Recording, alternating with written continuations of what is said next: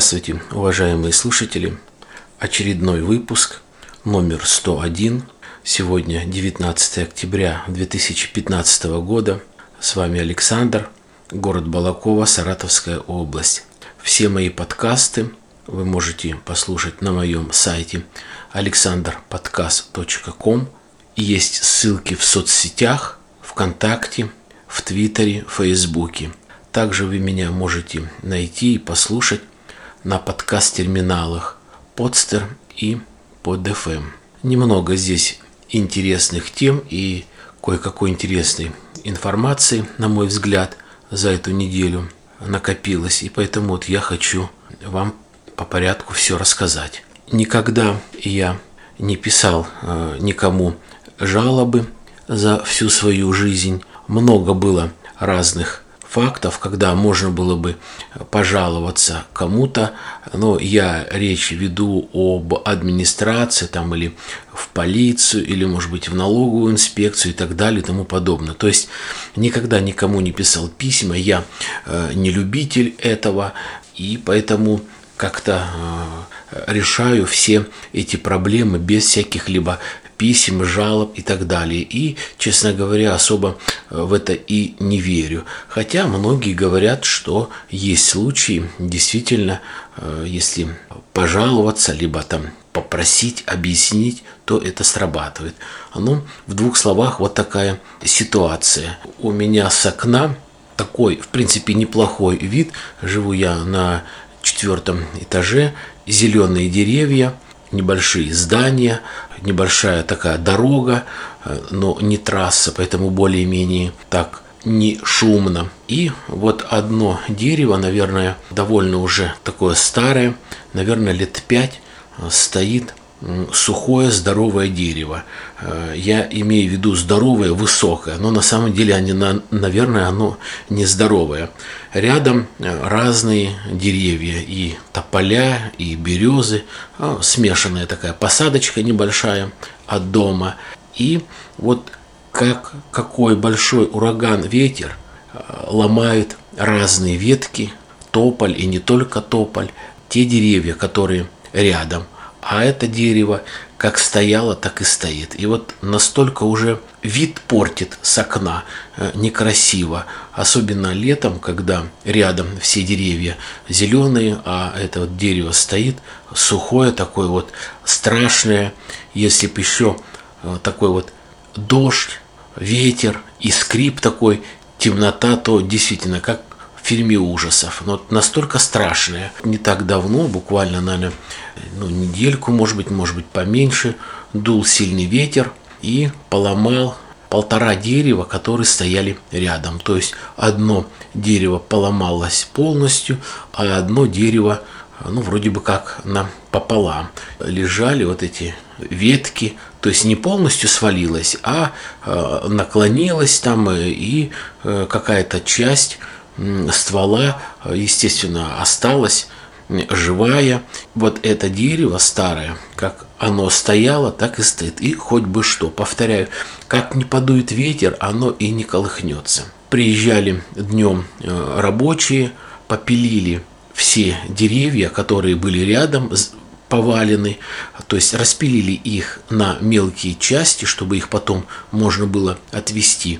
Соответственно, то дерево, которое частично, кое-какие ветки были повалены, они его тоже полностью, все дерево спилили и разрезали на маленькие куски, повторяю, для того, чтобы потом было удобно загружать и отвозить. А это дерево как стояло, так и стоит. И вот сейчас в том месте, где было 5 деревьев хороших, здоровых, а дерево было 5, осталось это дерево посередине сухое, по краям 2 живых и остальные вот повалены. Вот мне просто как-то даже смешно, обидно, вот может быть за весь вот наш строй, может быть за область, может быть за город, вот такое отношение, вот казалось бы к элементарному, то есть стоит дерево, можно было бы как-то это дерево заодно, коли приехали люди, с пилами. Объем не маленький, потому что деревья были сломаны не маленькие. Соответственно, приезжал не один, а может быть 2 или даже 3 человека с пилами, чтобы это быстро все распилить. И неужели нельзя было вот это дерево заодно страшное такое взять и спилить, вот эту сушь никому не нужное. Тем более это дерево находится неподалеку от такой дороги, где студенты идут в училище. Неподалеку находится училище. Рядом находится почта «Россия».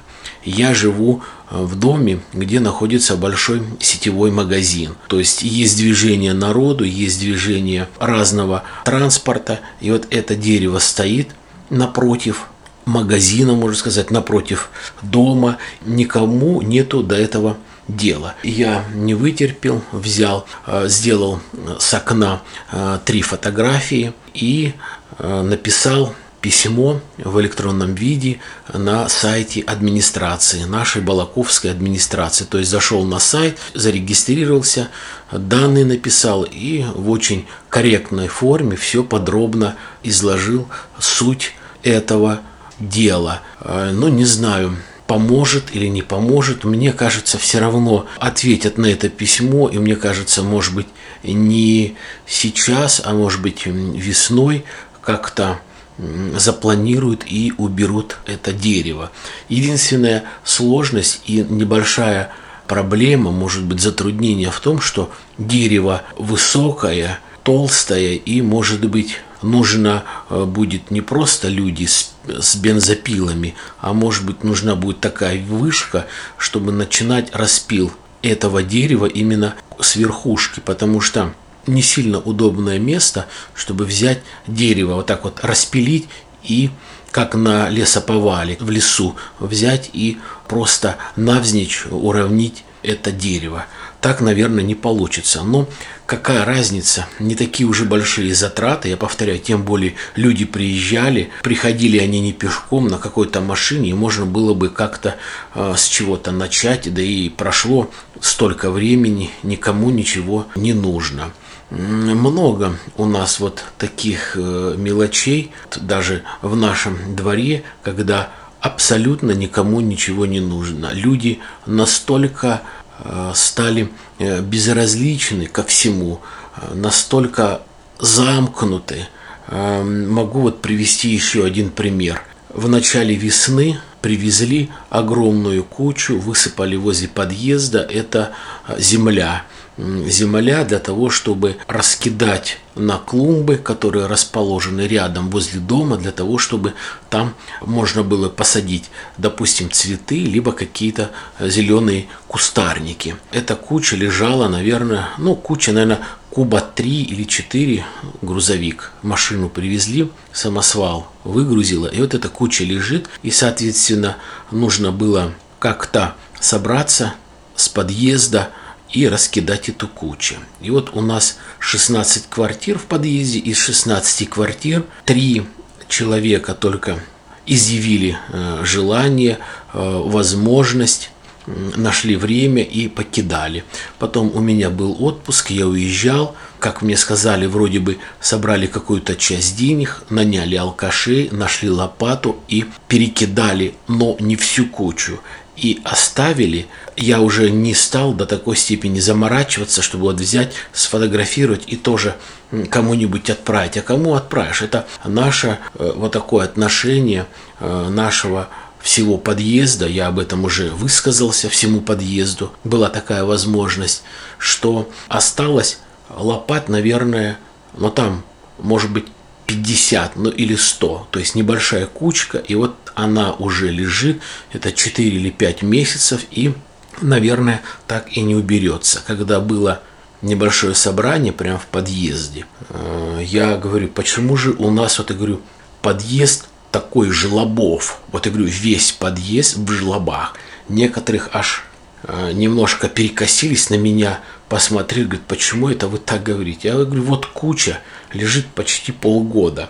Деньги собирали, чтобы нанять кого-то, деньги не сдали. И, соответственно, сами выходить не выходили, чтобы взять эту кучу, убрать. Сейчас начнутся дожди, будет снег, будет грязь, это будет растаптываться, это будет разноситься. Рядом машины, которые приезжают к подъезду просто в виде гостей, либо те люди, которые имеют машину, здесь будут останавливать, все это будет грязь, развозиться. А что это мы должны убирать? Вот кто привез, вот кто заказал, вот тут пускай растаскивает эту землю. Я говорю, понимаете, есть, я говорю, в администрации специальная программа благоустройства. У каждого подъезда высыпается куча, там, где есть клумбы, люди собираются и разносят. Я говорю, вот посмотрите, у нас такой вот квартал, там в круге в этом у нас 4 дома. И везде была эта земля, я говорю, вот видите, люди везде разбросали, я говорю, были там такие дебаты, либо не были, но давно-давно, сразу как только привезли, ну там в течение 2-3 недель, ну может быть месяца, все убрали. У нас, я говорю, вот лежит кучка, скоро полгода, грязь, все это растаскивается. Почему, говорю, кто должен вот убирать, кто? Администрацию дали деньги, положено на благоустройство. Плохо это или хорошо, но никто эту землю не заказывал. Эту землю привезли. И действительно есть закон, и звонили с администрацией управленческую компанию нашу, и сказали, если, говорит, до такого-то земля не будет убрана возле подъезда, соответственно, будет штраф. А она навалена посреди подъезда, особо не пройти, даже в том порядке, что скорая помощь может приехать, пожарная там, не дай бог, и другие экстренные машины, экстренные вызовы, то есть невозможно будет подъехать, либо нормально припарковаться тому или иному транспортному средству. Ну вот, по крайней мере, куча это так и лежит. Я уже не говорю о темноте в подъезде, нафиг никому не нужно.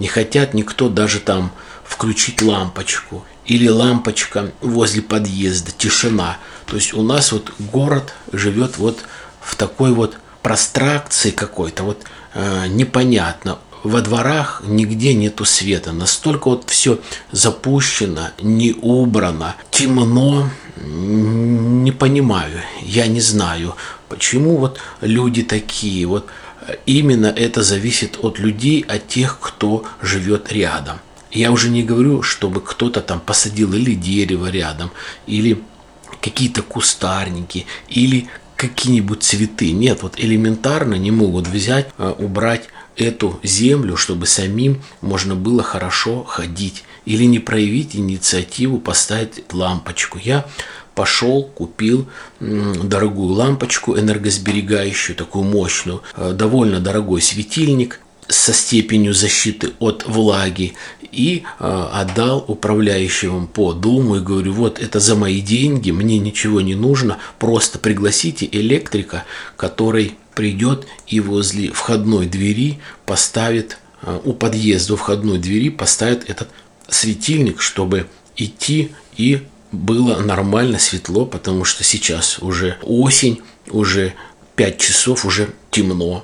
То же самое у подъезда. Сам за свои деньги покупал светильник люминесцентный, покупаю лампы, покупаю стартеры. Другим никому не нужно ничего. Ну, бог с ним. Я не считаю деньги, я это делаю в конце концов для себя. Пусть будет так. Но то, что вот безразличие, конечно, так вот и хочется сказать, ну что вот, ну для себя же мы ходим. Зачем плевать в подъезде? Зачем курить, бросать мусор и так далее? Дальше. Вот такая у меня еще небольшая тема. Не так давно, где-то, наверное, недели 3 назад, было обновление WordPress. Это движка сайта. И после того, когда произошло обновление, у меня исчезла фав-иконка с моего сайта. Раньше она работала, было можно посмотреть мой логотип в Яндексе, там в других поисковых системах, только Google не показывал почему-то. Ну, не показывает вообще ни у кого фавиконки. А так все работало. Стало некорректно работать надпись моей главной страницы. То есть, когда забиваешь в поисковике в Яндексе alexandrpodcast.com, находит мой сайт, написан Александр и но и денек. И все, и была фавиконка, то есть отображение было довольно корректно, красиво, ну и, по крайней мере, так, как должно быть, так, как, в общем-то, и у всех. А сейчас, повторяю, после обновления исчезла фавиконка и начало дублирование моей записи. То есть сейчас, если набрать сайт, то можно в поисковой строке увидеть Александр, ну и денек, Александр, ну и денек. То есть двойное название, то есть произошло дублирование. И я ВКонтакте вступил в группу, есть там группа WordPress, писал просто письмо, кто это знает, кто может помочь. Ну, особо никто не ответил, внятно. Попросили написать тикет именно на сам сайт WordPress, на русскоязычный форум. Писал я на форум и тоже никакого ответа не получил. Один читатель написал, что по поводу, почему идет дублирование, он не знает, а фавиконку может Яндекс обновлять и по полгода. Хотя до этого, когда я и настраивал сайт, и фавиконку менял, у меня Яндекс читал и давал уже смотреть эту фавиконку буквально через неделю, через две максимум.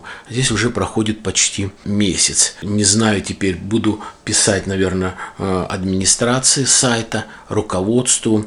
Там есть, кто именно занимается этим сайтом.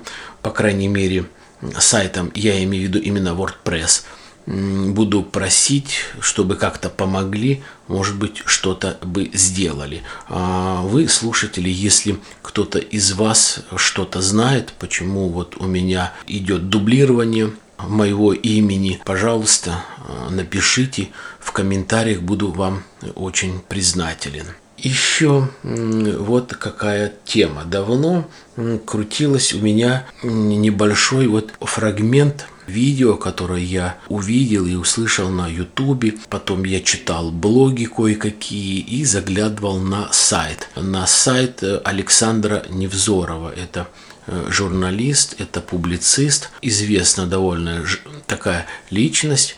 Он вел когда-то передачу, новостную передачу «600 секунд» в Санкт-Петербурге, раньше в Ленинграде, и сейчас занимается немного другой деятельностью, как он говорит, публицист. Место много разной публикации именно о религии.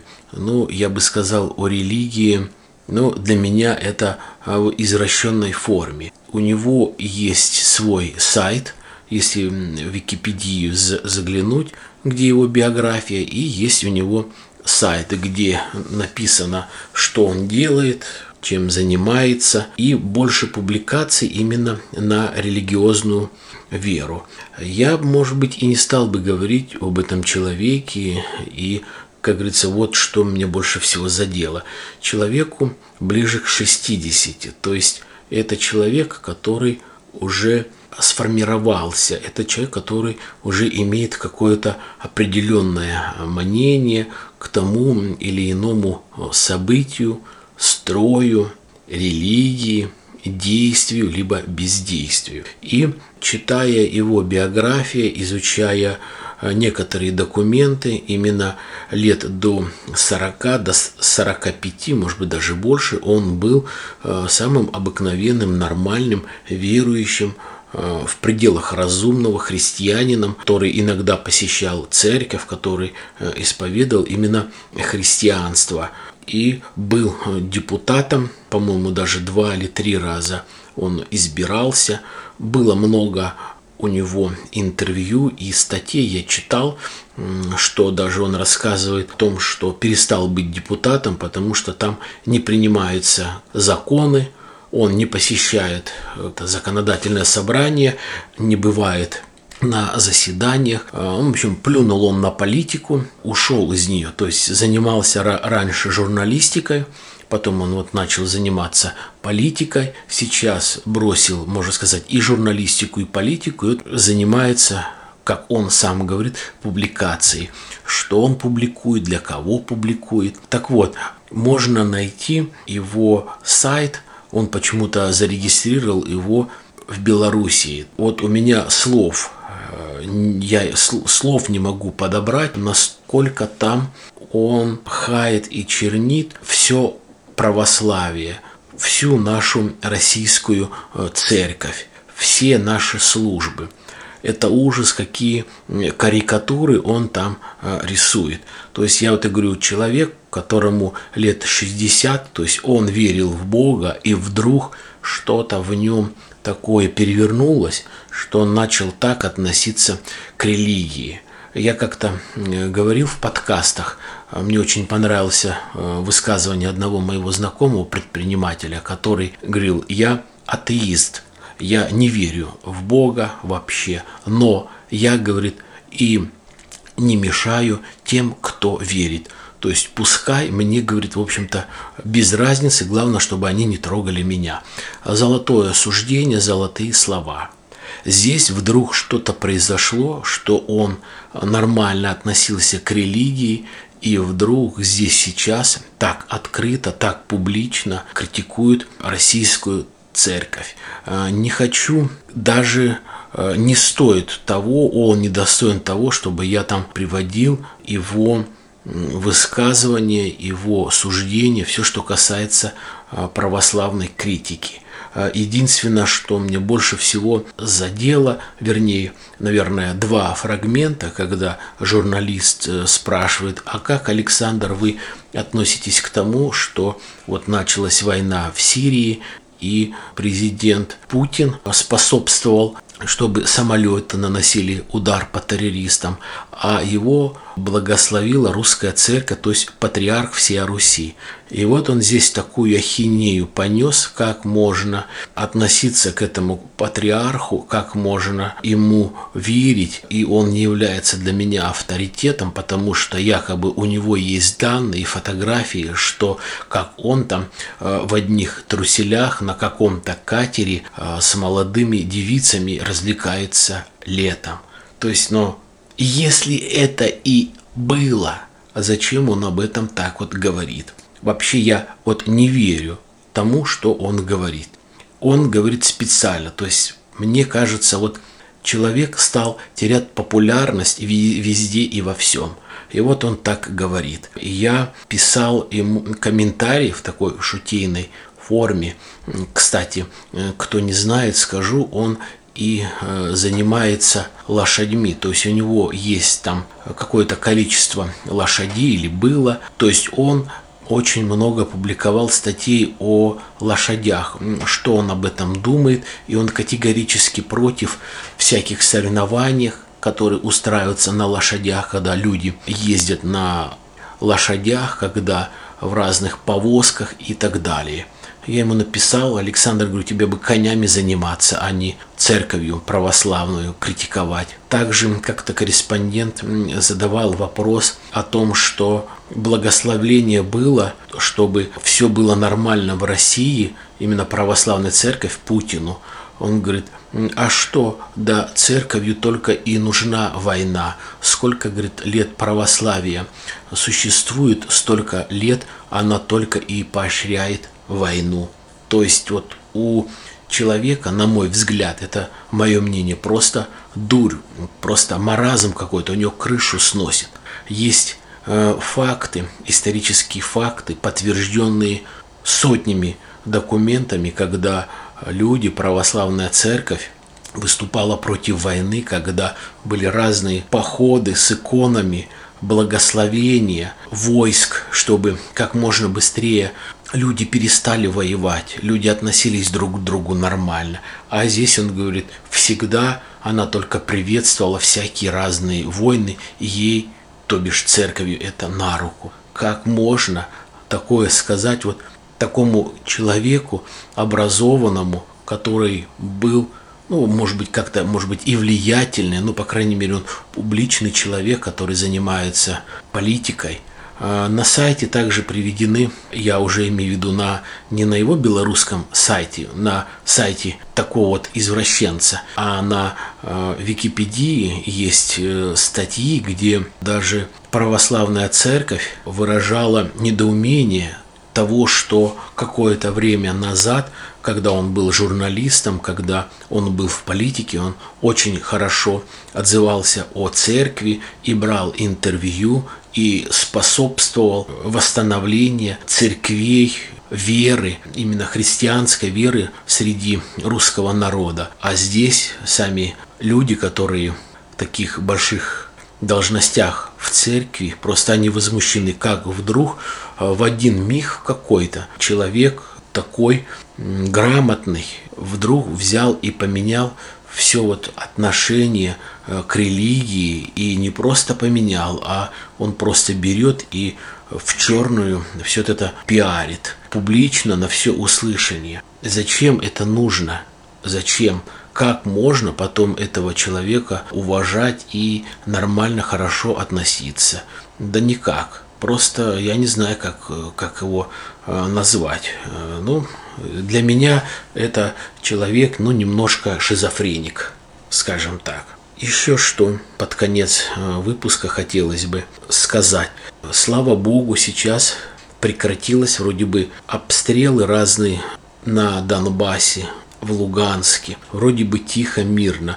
Но вот сейчас почему-то вот средства массовой информации перестали писать, показывать о том, вот что сейчас происходит в Донбассе. Да, показали там какой-то фрагмент, что в Минске была встреча, где решили вопрос положительно об отводе там крупнокалиберных стволов от территории, от границы и так далее. Ну а как живут люди, что дальше, что они сейчас делают, каково их настроение и так далее. То есть сюжетов нет. Очень много, конечно, про Сирию, много фрагментов показывается о том, что когда войска Сирии освобождают населенные пункты от бандитов, от террористов, показывают прям на русском языке написано «Смерть России, следующая будет Россия». Понятно, что вот сейчас пройдет эта война, пройдут эти точечные обстрелы, все равно джихад развивается, как раковая опухоль, невозможно будет полностью удалить никаким методом, никаким способом. Где-то как-то на какое-то время это все затихнет, расползется по другим городам, областям, государствам и будут просто терроризировать Россию. Это вот просто, на мой взгляд, дай бог, чтобы это не случилось. Но вот мне кажется, такие вот теракты теперь будут мстить, как волгодонские, как это было. Школьников убивали. За один день до Нового года в Волгограде было 2 взрыва. То есть, мне кажется, вот такое наступление на Россию одиноких террористов будет. Еще раз повторяю, это мое мнение. Не дай бог, чтобы наши правоохранительные органы, ФСБ вовремя вскрывало это, обнаруживала и не доводила до того, чтобы обыкновенные мирные граждане, жители России, страдали от террористов. Должное здесь можно отдать, конечно, нашему президенту Путину. Сейчас все делается, чтобы шло нормальное техническое развитие и усовершенствование всех средств защиты, связи, все это настолько сильно сейчас развито. Очень много секретного оборудования, которое работает, при помощи которого начинается вычисление этих террористов. Можно отдать должное, что здесь и сюда деньги вкладываются не зря. Покупается гиперсовременное оборудование, технически сложное и которое может очень-очень много сделать для того, чтобы предотвратить, там, может быть, найти, обезвредить и так далее террористов еще до совершения каких-либо взрывов, действий и поступков. Ну вот, наверное, и все, что я хотел вам в своем выпуске рассказать. Желаю вам благополучия, счастья, успехов. Берегите себя. До свидания.